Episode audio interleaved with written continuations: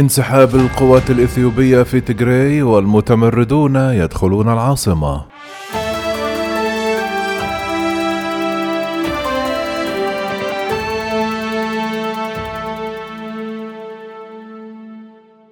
في تحول كبير في الحرب الأهلية الدائرة في أثيوبيا والتي استمرت ثمانية أشهر في إثيوبيا في منطقة تجري الشمالية.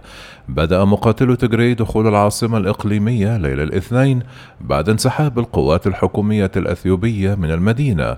ويحتل الجيش الأثيوبي منطقة تجري منذ نوفمبر الماضي بعد اجتياحها بالتعاون مع القوات الإريترية والميليشيات لانتزاع السيطرة من الحكومة الإقليمية.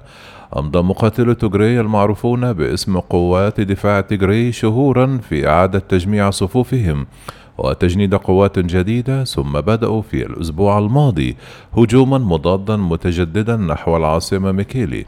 وشهد صحفيو نيويورك تايمز في ميكيلي آلاف السكان يخرجون إلى الشوارع ليلة الاثنين ويلوحون بالأعلام ويطلقون الألعاب النارية بعد أن سمعوا أن قوات التجريان قد تقدمت إلى المدينة وشكل التقدم السريع للتجري انتكاسة كبيرة لحكومة رئيس الوزراء الأثيوبي أبي أحمد الذي أعلن عندما أرسل قواته إلى منطقة تجري المضطربة العام الماضي أن العملية ستنتهي في غضون أيام.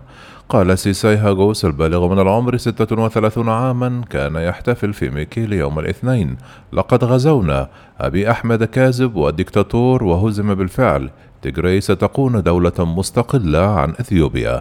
واتهم اللاجئون والمراقبون الدوليون القوات الغازية بارتكاب فظائع واسعة النطاق بما في ذلك التطهير العرقي ودفع المنطقة إلى حافة المجاعة.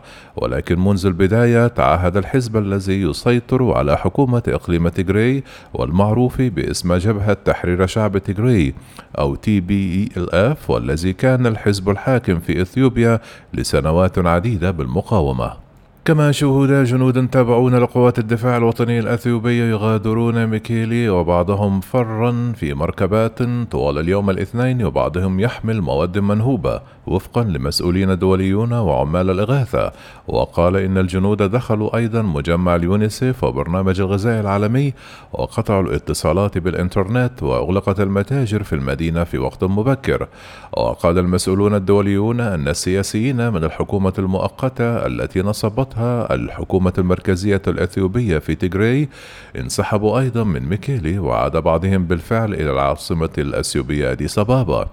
جاءت التحولات الأخيرة في ميكيلي بعد أكثر من أسبوع من تصاعد العنف وتحركات القوات في منطقة تجري وأظهرت وثائق أمنية للأمم المتحدة أن الأسلحة الثقيلة كانت جزءا من القتال على الجانبين وتناقلت التقارير تبادل المدن الرئيسية بين القوات الإثيوبية والإريترية وقوات تجريان.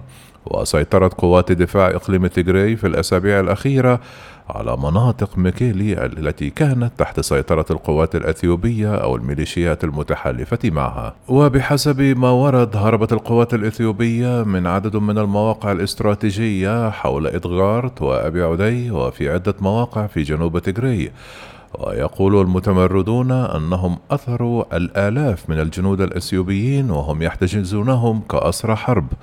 وقال جيتاتشو رضا العضو التنفيذي في جبهة تحرير شعب تيغراي في مقابلة هاتفية أن قوات تيغريان التي انتشرت مع آلاف المتطوعين الجدد شنت هجوما مستهدفا أربع فرق من الجيش الإثيوبي. وقال جيتاتشو لقد شننا هجوما على الفرق التي اعتقدنا أنها خطيرة. في الوقت نفسه هربوا من العديد من البلدات والمدن.